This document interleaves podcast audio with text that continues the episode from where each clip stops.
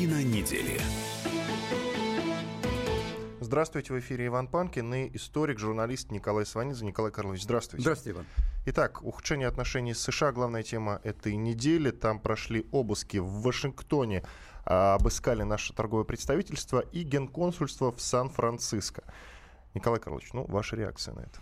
Ну, плюс здесь во всем этом один, что дальше ухудшаться-то некуда, на самом деле. Потому что здесь уже дальше, я бы даже уже не говорил об ухудшении. Они, они все-таки на дне. Я не знаю, там возможно, стук снизу возможен. Возможно, что постучат. Но в каком... Вы имеете в виду повторение Карибского кризиса? Нет, э, нет. Я имею в виду все-таки дальнейшее ухудшение на дипломатическом уровне. Ну, скажем нам, от, это называется отзыв посла для консультации. Да? Угу. Там они своего или мы своего. А следующее – это разрыв дипотношений. Ну, это страшнее Карибского кризиса. Потому что разрыв дипотношений, после этого, возможно, уже и Карибский кризис, и любой другой. Потому что это означает э, просто разрыв диалога. Вот что такое разрыв дипотношений. Значит, они перестают разговаривать друг с другом. Значит, Трамп и Путин не разговаривают, значит, министры иностранных дел э, не разговаривают, никто не разговаривает, а тут в тишине и в темноте, не разговаривая, не общаясь, можно до чего угодно дойти, до ручки. Значит, это самое плохое. Но я думаю, что этого всего не произойдет, потому что, на мой взгляд, и американцы, и наши, хамя друг другу, э, каждый по своим причинам, э, все-таки сохраняет у меня такое ощущение холодную голову. В хорошем смысле холодную голову. Э, то есть вы говорите о том, что даже при Советском Союзе не было вот настолько плохо в отношениях между Россией и США. Нет, я этого, Советским Союзом. Нет, я этого не говорил. Но, но при Советском Союзе э, и при холодной войне со Штатами э, это было хотя бы внешне более вежливо.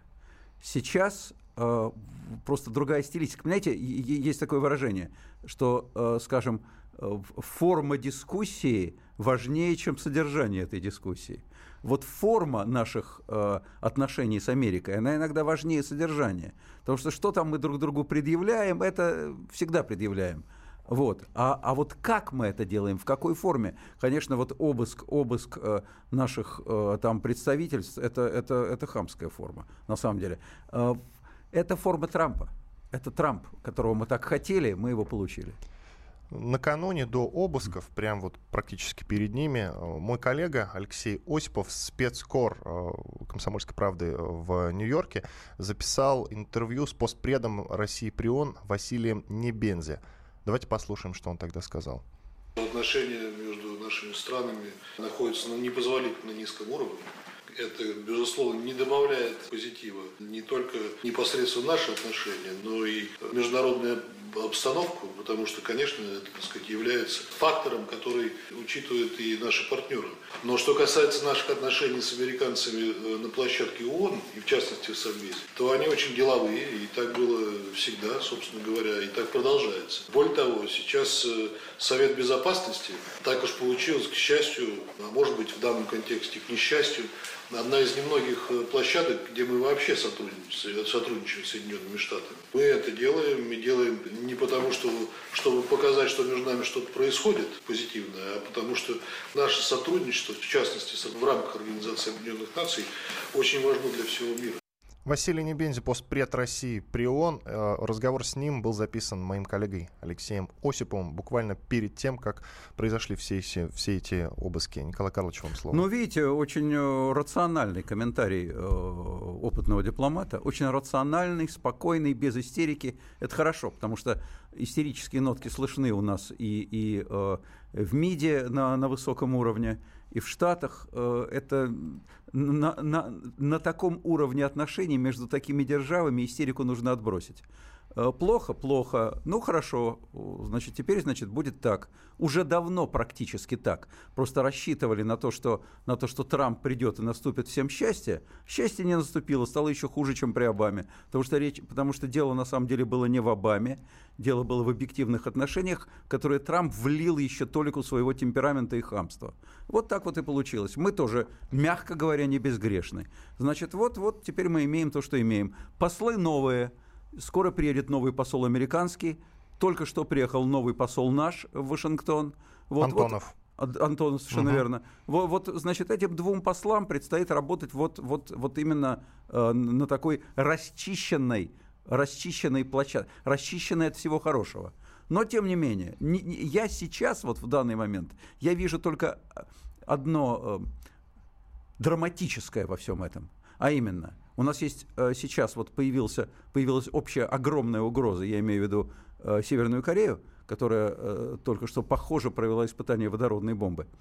И мы вместо того, чтобы объединяться и вместе гасить вот эту угрозу, мы выясняем отношения между собой. Вот я слышал там, скажем, сегодня уже комментарии, комментарии некоторых наших высокопоставленных э, чиновников э, в том, что касается испытания корейской водородной бомбы. Э, эти комментарии относятся не к Ким Чен Ину, а к Вашингтону. Значит, э, Ким Чен Ын испытал бомбу, а мы говорим, какие американцы козлы. Американцы говорят то же самое про нас. Вот мы вместо того, чтобы гасить угрозу, мы выясняем отношения между собой. Это плохо. Все остальное это в рабочем порядке. Ну вот вы говорите, что есть ну, такие истерики и в нашем медиа. О чем конкретно вы говорите? Вот официальный представитель МИД России Мария Захарова отреагировала на это все у себя в Фейсбуке. Она назвала обыски в закрытых накануне российских дипучреждениях адской клоунадой. Об этом она, как я уже сказал, написала в своем Фейсбуке. А, Захарова предположила, что американские власти таким образом хотели унизить Россию. Однако при этом отмечает, что униженными сейчас чувствуют себя именно те американские силовики. Ну, что вы скажете? Ну, я не знаю, кто там себя чувствует униженными, но вот, э, в частности, те комментарии, которые исходят от, от Марии Захаровой, при всей моей симпатии к этой, к этой э, умной и талантливой женщине, они... Э, может быть, в силу того, что именно она женщина, добавляет, добавляет в это своего женского, э, они не всегда носят выдержанный характер. Э, вот. Может быть, так, так, так, так, так, э, э, такая цель и ставится. Может быть, такая цель и ставится. В всяком случае, я повторяю еще раз, здесь не нужно представлять наши отношения с американцами как отношения белого и черного, хорошего и плохого, доброго и злого. Столкнулись два барана на, на, на узком мостике и бодаются. Хороши и те, и другие, к сожалению. Но будем выпутываться пред... хотелось бы услышать предысторию конфликта. На самом деле никто не знает, а с чего все вдруг началось. Вот внезапно совершенно. Вот выбрали Трампа, вроде бы все было нормально, так, и тут Иван, пошло резкое ухудшение отношений. Я знаю о том, что вы сказал, говорили, что предупреждали. Было нормально? Я знаю, я, я помню об этом. Мы же все-таки с вами часто вот, общаемся вот, в эфире. Конечно. Но тем не менее, Николай Карлович, с чего вдруг все произошло, как вы считаете? Нет, произошло все гораздо раньше. Тут дело не в Трампе, конечно. Вы имеете в виду еще при Обаме? Да не при Обаме, а, а в, при, при Крыме и при Донбассе. Вот, вот, вот э, с этого началось. Как угодно мы можем говорить. Э, мы не будем сейчас с вами всерьез уходить в, в, в комментарии по поводу Крыма и Донбасса, но мы же знаем, как на это отреагировал мир и как на это, на это отреагировали Штаты. Другой вопрос, правильно, неправильно, адекватно, неадекватно. Но началось все именно тогда. И мы, когда это начинали, прекрасно понимали, что так будет. И надеялись, что пройдем на тоненького. Не прошли. И при Обаме, который человек воспитанный, относительно для такого уровня мягкий, ну, скажем так, не то что мягкий, не конфликтный, это была одна стилистика отношений. При Трампе, на которого мы молились, э, как, как будто он наш президент, а не американский, когда он пришел, ездили и били себя радостно, значит, э, э, с ушами по щекам и, и вообще в воздух щепчики бросали. Вот получилось так, как получилось. О чем предупреждали, и в частности я. Давайте послушаем Алексея Овсяникова, это генконсул России в Нью-Йорке.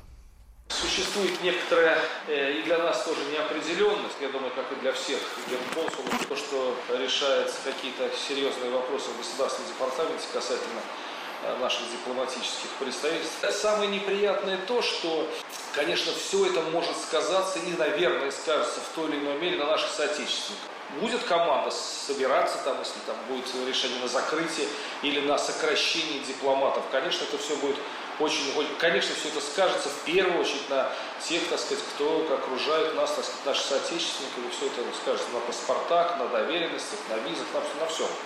Вот. Ну, осталось, так сказать, подождать, и там уже будут, будем, будем решать, как, как жить дальше. Это комментарий Алексея Овсяникова, генконсул России в Нью-Йорке. Сейчас предлагаю сделать перерыв двухминутный. Иван Панкин и Николай Сванидзе, историк-журналист в студии радио «Комсомольская правда». Оставайтесь с нами.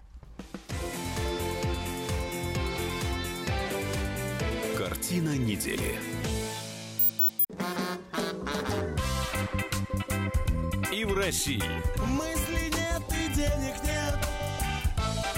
и за рубежом.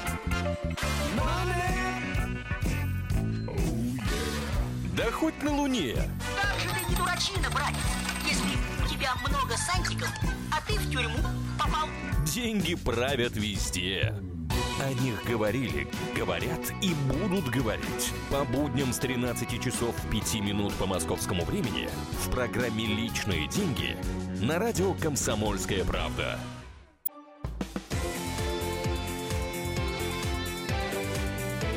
Картина недели. Иван Панкин и Николай Сванидзе, историк, журналист в студии радио «Комсомольская правда». Продолжаем обсуждать самые главные темы этой недели.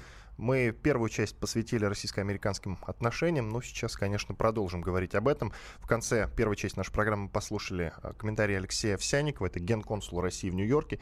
Среди прочего он сказал, что существует неопределенность решаются серьезные вопросы касательно наших дипломатических представительств. Конечно, все это скажется и, скорее всего, скажется на наших соотече... соотечественниках. Николай Карлович, э, отреагируйте, пожалуйста, на комментарий господина Овсянникова. Ну, имеется в виду наши, наши соотечественники в Штатах? Да, конечно. Ну, скажется, конечно. Естественно, скажется. Э, не так, не так большое, не такое большое количество э, людей в Штатах рвутся посетить Россию, к сожалению. Но кто-то едет, э, кто-то хочет, на них это отразится, да. Не самое главное последствие, не самое страшное, не самое тяжелое, повторяю, из-за э, просто по количественным параметрам. Э, это очень маленькая часть людей. Но, тем не менее, на них это отразится. Вообще, любое ухудшение отношений между странами отражается на соотечественниках. Вы меня извините, вот когда, когда была фактическая война между Россией и Грузией, вот я, я человек с грузинской кровью, россиянин, у меня там нет родных, но у меня было столько ко мне обращений, как к этническому грузину, со стороны огромного количества грузин, живущих в России, как, как ужесточилось их положение, как, как тяжело стало, стало переезжать в Грузию и обратно. Вот э, гораздо большая проблема, чем, чем у нас со Штатами, между прочим, гораздо больше. Но при ухудшении отношений это неизбежно. Но благо сейчас э, дела в российско-грузинских сейчас, отношениях сейчас, наладились. Сейчас, слава богу, да, гораздо лучше. Э, к другой теме, хотя мы все равно обсуждаем околоамериканскую тему. Вот вы уже сказали о том, что э, вместо того, чтобы искать ключ воздействия на Северную Корею, мы разбираемся между собой. Тем временем, действительно, что замышляет конкретно Северная Корея, никто не знает и не понимает. Там действительно уже идут э, какие-то разработки в направлении э, не просто уже ядерного вооружения, а уже других видов вооружений. Даже хоть слухи, что там бактериологическое оружие тестируют. Э, что вы скажете по поводу вот этой э, северокорейской проблемы? Она очень угрожающая, очень угрожающая. Это совершенно со всей очевидностью режим, который шантажирует мир. Причем не нужно обольщаться и потирать ладошки насчет того, что у них ухудшаются отношения с Америкой, а не с нами. Надо помнить о географии. Покрутите глобус на досуге и посмотрите, они к кому ближе, к американцам или к нам. Значит, если там что рванет, какое-то испытание, какую-то они болванку будут куда-то посылать, и она в противоположном направлении полетит. У кого угроза выше, у американцев или у нас? Конечно, у нас. Это наша проблема, это наш геморрой в гораздо большей степени, чем американский. Американцы вообще застрахованы от всех геморроев, которые лежат за океаном от них. А мы не застрахованы, потому что мы рядышком. И, конечно, это режим нищий, который морит свое, свой народ голодом, и э, народ не может ни слова сказать. Все деньги, которые, которые есть у этого режима, они у него какие-то есть, идут именно на разработку оружия, с помощью которого он будет шантажировать мир и, за, и, и пытаться брать с мира дань едой, деньгами, чем-то еще, разрешениями на какие-то разработки – и, конечно, это опасно, потому что действительно это может быть бактериол, бактериологическое оружие, может быть любое. И когда они решат его привести в действие, или не решат, а будут угрожать этим, но они, они отмороженные ребята, я имею в виду руководство страны, а народ-то несчастный, а руководство отмороженное, и это прежде всего, я повторяю, наша проблема, всего мирового сообщества, но прежде всего наша, потому что мы рядом. Ну, Северная Корея разработала уже, как сообщают некоторые СМИ, водородную боеголовку для межконтинентальной баллистической ракеты. Тестировали они ее или нет, пока сказать сложно. По крайней мере, слышно об этом не было. Но, тем не менее, судя по всему, есть. Лидеры э, США и Южной Кореи уже договорились усилить давление на КНДР. А что значит договорились усилить давление на КНДР? Там же, кстати, Там, там же, кстати, Япония в этом пуле, потому что над Японией не, не, недавно пролетела ракета северокорейская. А я не знаю, что значит усилить давление. Это значит, по-видимому, продемонстрировать так или иначе санкциями, ужесточением их, э, изоляцией полной политической, экономической. А они этого боятся разве? В, они могут этого не говорить. Они могут бить себя пяткой в грудь и говорить, да мы, да мы вас всех нагнем. Ну, ну конечно, боятся. Кушать хочется. И потом, если уж совсем народ не кормить, так народ в, в, в какой-то момент, вероятно, может взбунтоваться, хотя в это слабо верится. Но тем не менее, э, конечно, боятся. А для чего они все это делают? Они это делают именно для того, чтобы им несли подаяние. Каждый сам ему приносит и спасибо говорит. Если им не понесут подаяние, не среагируют на шантаж, они будут злиться. Но как должны выглядеть именно... А мы призываем к переговорам. Не надо давить, надо разговаривать. Ну, пойдите, поговорите с ними. Хорошо у нас получается. Я хочу посмотреть, как кто-нибудь пойдет и поговорить с Ким Чен Ыном и добьется результата. Американец, наш, японец, кто угодно. О чем с ним говорить и как с ним говорить? Он говорит на стол – рис на стол мне, лишнюю миску, и бабки на стол, и дайте мне возможность дальше испытывать вооружение. Нет, идите на три буквы. Вот весь его разговор. Вот мне интересно, как с ним построить диалог. Я хочу сейчас э, зачитать комментарии из Фейсбука Руслана Асташко. Это главред э, портала politrash.com. Выгодна ли России северокорейская ядерная бомба? Я должен признаться, у меня двойственное отношение к северокорейскому ядерному кризису. С одной стороны, желать геополитической победы Вашингтону совсем не хочется, но с другой стороны, поведение Пхеньяна не может не вызывать серьезных вопросов. Вот и с последними демонстративными испытаниями северокорейских ракет совсем нехорошо получилось.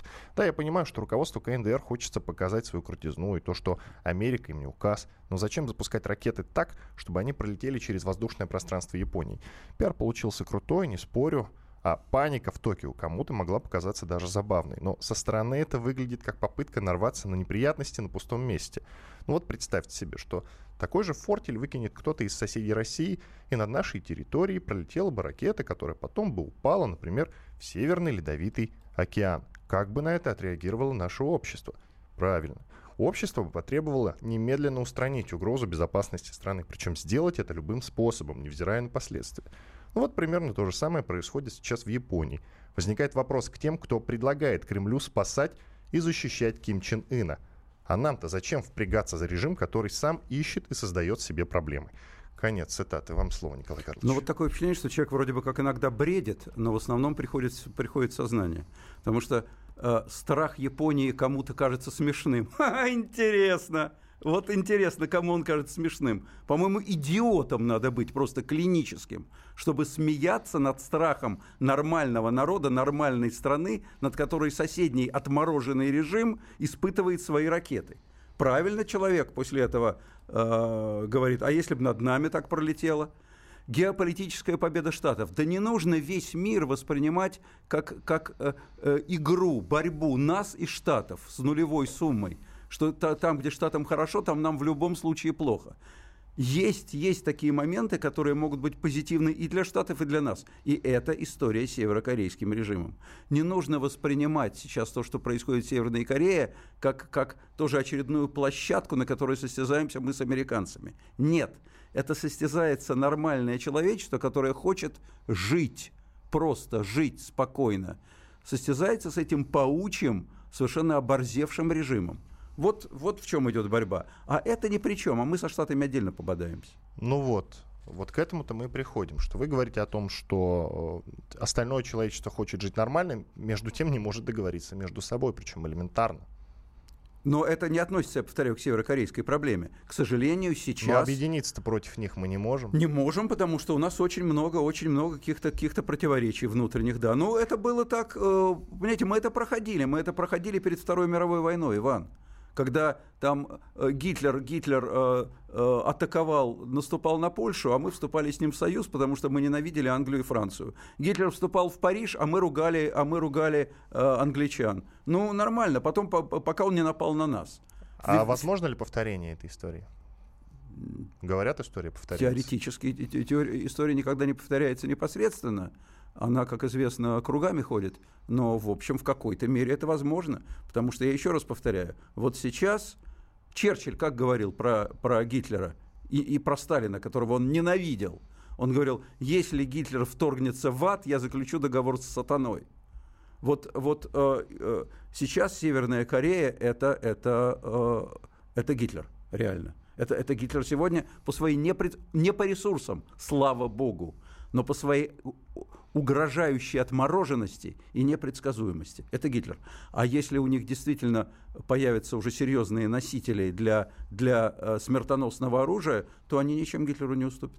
Ну вот нам пишут, мы говорим про российско-американские отношения, про э, ситуацию вокруг Северной Кореи. Два сообщения нам пришло, я хочу их зачитать. Вот вы говорили, сказали о том, что э, ухудшение российско-американских отношений началось еще с Крыма. И тут э, вам пишут, спрашивают у вас, с Крыма началось, а не с Югославии началось, Ирака, Ливии, переворота в Киеве. И далее следующий человек уже от другого. Э, Максим Девятов его зовут. Если в Северной Корее люди живут так несчастно, то почему Запад до сих пор не смог устроить в Северной Корее цветную революцию и сменить строй? Ну, как ты устроишь цветную революцию в тоталитарной стране? А Невоз... как в Ливии устроить? Невоз... Нет, нет. Она не тоталитарная Нет, была? Северная Корея значительно более закрытый режим. Там ничего, устро... Там ничего устроить секунд. нельзя.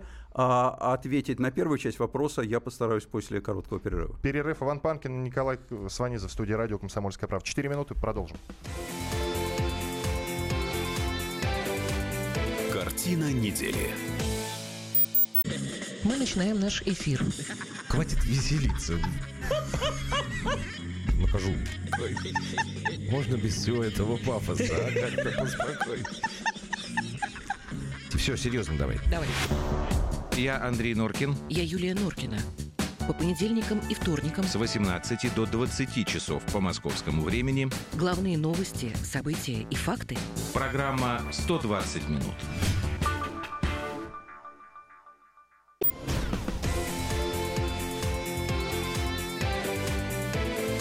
Картина недели. Иван Панкин и историк-журналист Николай Сванидзе в студии радио «Комсомольская правда». Продолжаем обсуждать самые главные темы этой недели. Ну, уже на протяжении двух частей, вот сейчас третью, начинаем э, с, так или иначе, с российско-американских отношений и говорим также обо всем, что происходит вокруг российско-американских отношений. Вот, например, э, беда с тем, что происходит и вокруг Северной Кореи, это тоже этот круг. Тут э, как матрешка получается, не так ли, Николай Карлович? Ну, не совсем, это отдельно. Я еще раз повторяю, пытаюсь это как-то убедительно изложить, что это отдельная проблема, которая к, на, к, российско-американским э, отношениям прямого касательства не имеет. Просто они сейчас настолько плохи, что мы, их воспри... что мы это воспринимаем как, как часть американо-российских отношений. И мы там э, в какой-то мере даже вот оправдываем Северную Корею. А почему там уж плохой режим, задаются вопросы. А почему там, если уж он такой плохой, там американцы революцию не совершат? Будто американцы боги и могут совершать революцию по своему желанию, где хотят. Это не так. Значит, э, это отдельная проблема, опасная, еще раз повторяю, просто для особо продвинутых, э, что Корея к нам ближе, чем к Штатам, немножечко. И поэтому для нас угрозы больше, независимо от политической риторики. Я, кстати, обещал еще ответить на вопрос перед перерывом насчет того, когда началось ухудшение. Ну, э, ухудшение это началось, там можно вести э, когда угодно, хоть от 1917 года. Но, но если брать вот последнее, недавнее резкое ухудшение, то почему нам инкриминируют, инкриминируют Крым, дорогие друзья? Э, Мы говорим там Сербия, там Ливия и так далее. Дело в том, что ни Ливия, ни Сербия, ни Ирак не стал 51-м американским штатом а Крым стал субъектом Российской Федерации. Вот это нам инкриминирует. Можем сколько угодно возмущаться, говорить, Крым наш, мы молодцы, они сами захотели. Другой вопрос. Выводим за скобки, и сейчас по этому поводу дискуссию открывать не будем. Я говорю, что нам инкриминируют. Что был, была часть другого государства, стала частью нашего государства. В мире это воспринимается как аннексия. Вот и все. Нам пишут. Николай Карлович, а что вы предлагаете? Долбануть по КНДР дуплетом вместе с американцами? Вы, по-моему, сгущаете краски. Пхеньян, к примеру, открыто не угрожает Японии, но именно Токио выражает большее беспокойство военными приготовлениями КНДР, чем Сеул. А как, а как нужно открыто угрожать? Это а испытание ядерного оружия на границе. А, а, а полет, полет шмеля этого ракеты над, над, над Японией, это не угроза. Вам нужны именно слова, вы просите песен. Это, это, это абсолютно прямая угроза всем соседям. А мы это тоже соседи, кстати. Нам прямой угрозы нет, но достаться-то может и нам. Что касается удара, нет, я не предлагаю бить совместно с американцами. Я предлагаю в данном случае объединиться с американцами вот именно по этой теме. Можем как угодно с ними бодаться, ругаться, плеваться, ругаться, но по этой теме объединиться и тем самым дать понять Сеулу, извините, не Сеулу, а, а, а, а Пхеньяну, Пхеньяну, Пхеньяну что, что рассчитывать на то, что они вобьют клин в мировое сообщество между нами, китайцами, американцами, а они именно на это рассчитывают. Вот они именно этого хотят. Это не получится. Мы здесь выступаем одним строем вместе. Вот знаете, как любимый, любимый э, сериал э, «Игра престолов». Они как они друг друга мочили, в крови топили, родственников друг друга убивали, родителей, детей, кого угодно. Но когда пришли мертвые, кто смотрел этот сериал – когда пришли мертвые белые ходаки, они поняли, ну, ребят, все, хана. Есть одна большая война между живыми и мертвыми. Вот здесь вот есть война между людьми, которые не хотят швыряться бомбами, и людьми, которые готовы швыряться бомбами. Вот и все. И, и для этого не нужно бить, нужно показать твердость позиции. И я думаю, что э, это, это сразу же даст шанс на то, что Ким Чен Ын войдет в ум. Э, нам, нам пишут, ну вам, соответственно, у вас спрашивают. Если бы американцы были миролюбивыми и не лезли в другие страны, Северной Корее не пришлось бы наращивать свой ядерный потенциал. Николай Сванидзе сравнил Северную Корею с фашистской Германией. Но разве Северная Корея мечтает о, о о новом мире и своем порядке в этом мире. А вот США мечтают о новом мироустройстве во главе с США. Я не знаю, о чем мечтают американцы, и не знаю, о чем мечтают северокорейцы. Нашему собеседнику, наверное, виднее он в курсе. Мне никто не докладывал, о чем они мечтают. Я вижу факты. И факты эти говорят о том, что что Северная Корея угрожает миру водородной и ядерной бомбой. Со стороны Америки я таких угроз не наблюдаю. С нашей стороны, слава богу, тоже, хотя иногда речь идет о ядерном пепле. Вот когда разговоры начинают вестись о том, что у нас есть ядерное оружие, и мы в случае чего готовы им воспользоваться, вот это есть угроза. Северная Корея это говорит. От Штатов я подобного не слышал. Э, вот накануне буквально был опубликован рейтинг самых мощных армий мира по версии международной компании Global Firepower. Э, в списке э, из 133 государств Россия заняла второе место, уступив США. А это как-то на мировой арене нам помогает сейчас, вот даже в том же условном, пусть противостоянии Северной Кореи? Ну, что значит помогает, мешает? Ну, естественно, сильная армия, она никогда еще никому не мешала в том, что касается внешнеполитического влияния. Разумеется. Но здесь ведь речь идет вот о чем. Современная армия, э, когда э, она состоит не из людей с дубинами, э, которых чем больше, тем лучше. Тогда бы Китай был на две головы сильнее всех, а на втором месте была бы, была бы Индия. Кстати, у тех и у других сильная очень армия. Вот. Но сейчас основа армии это, это уровень экономического развития. Поэтому, если мы будем держать армию на том же очень высоком уровне, то мы будем бросать туда все большее количество наших бюджетных денег, все больший процент. Этого будет не хватать на, на здравоохранение, образование и науку. А это бьет хвостом по нашей экономике, то есть в конечном счете по армии. Вот в чем проблема. Это, это замкнутый круг. Это наша очень серьезная проблема. Для того, чтобы иметь сильную армию, нам нужно иметь сильную экономику. Если та же Япония, та же Германия захотят иметь такую же армию, как наша, они ее получат, потому что у них экономика сильнее. И еще один интересный рейтинг. Журнал Forbes составил список 100 э, самых влиятельных россиян столетия. Рейтинг возглавил Юрий Гагарин. На втором и третьем местах с равным результатом оказались Иосиф Сталин и Владимир Путин.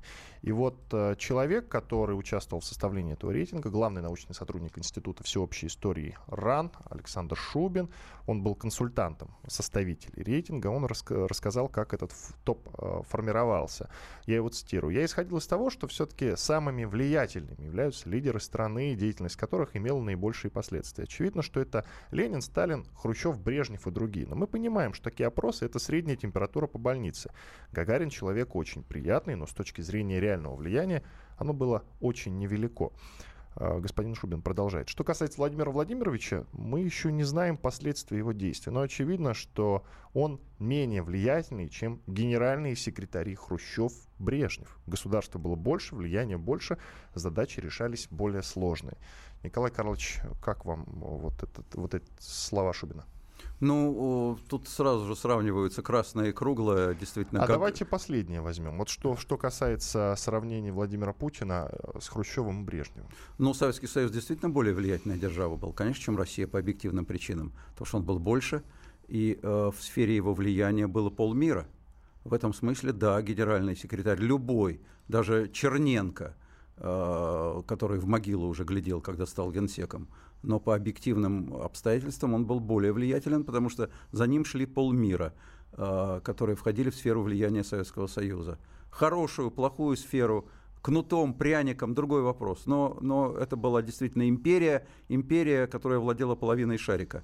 Э, сейчас, э, да, этого нет. У нас, у нас очень плохо с союзниками. Даже не просто со сферой влияния, а с союзниками. Очень плохо. В этом смысле любой генсек влиятельнее Путина, конечно. Ну, я даже не знаю, насколько влиятельнее. Что такого выдающегося сделал, например, Брежнев? Ну, вот, э, а не, не нужно, говоря. а для того, чтобы проявлять свое влияние, не нужно ничего делать. А, понимаете, вот а, выдающийся сделал Гитлер. Вот чем это для него кончилось. Напал на весь мир. Нет, объективно, Николай получил, получил по мозгам. А, смотрите, за Хрущевым так или иначе есть какие-то реформы. Часть из них проваленные, часть э, более успешные, а за Брежневым ничего нет. Как его можно ставить в один ряд э, с Путиным, например? Ну, а что за Путиным есть? Понимаете, это, это долгая история, что за кем есть. Э, Брежнев, Брежнев 18 лет Э, значит, держал страну в спокойном, достаточно стабильном состоянии. Э, в состоянии вот этой вот... И это называлось застой. Да, а мы не знаем, как назовут через какое-то время наш нынешний период. Э, дайте срок, я не знаю. Может быть, может быть блистательным, а может быть застойным и гниющим. Не знаю, подождем. Потому что при Брежневе тоже все говорили, дорогой Леонид Ильич, и, и вылизывали его как только могли. Человек был симпатичный. Э, держал, держал советскую сферу в кулаке, потому что он был мирный-мирный, а, а, а, а на Чехов напал, когда, когда они решили построить социализм с человеческим лицом. Ну, с точки зрения именно влияния и тех, кто хотел имперского влияния Советского Союза, Брежнев это было то, что надо. И коротко сейчас по ситуации с Украиной. Она предсказуемо, конечно, усложняется. В Раде обозначили сроки рассмотрения законопроекта, э, в котором будет обозначено конкретно, что Россия является страной-агрессором. Вам слово. Минута. Посмотрим, посмотрим, как это будет. Речь, речь, идет, речь идет о реакции мирового сообщества с точки зрения современной Украины, с точки зрения э, связанной с потерей Крыма и ситуацией на Донбассе, конечно, для Украины, для значительной ее части, Россия может восприниматься как страна-агрессор. У России другая точка зрения на эту проблему. Задача в том, чтобы убедить в своей правоте мировое сообщество. Потому что все мы живем в мире, а не отдельно от него.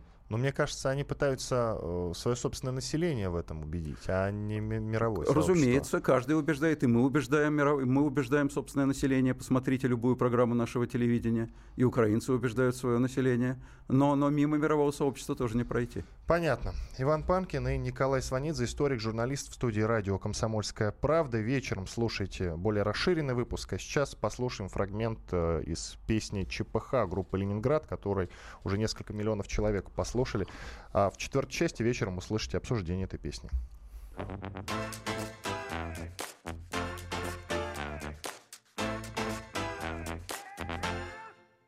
Официант, я здесь проездом из Москвы и сразу в Ниццу. Заскочить я вдруг решила к вам в культурную столицу. Я с дороги только что, и я несколько устала. Мне б шампанского бокал. А не найдется ли кристалла? Что вы, тетя?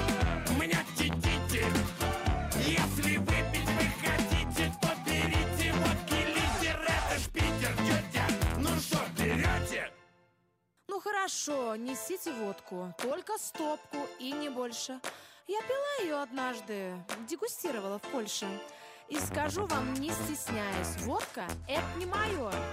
На мой вкус риска немного, как шампанское мое. Что вы, тетя, меня? Если выпить вы хотите, то берите водки литер, это ж Питер, тетя, ну что берете? Чисто Питер!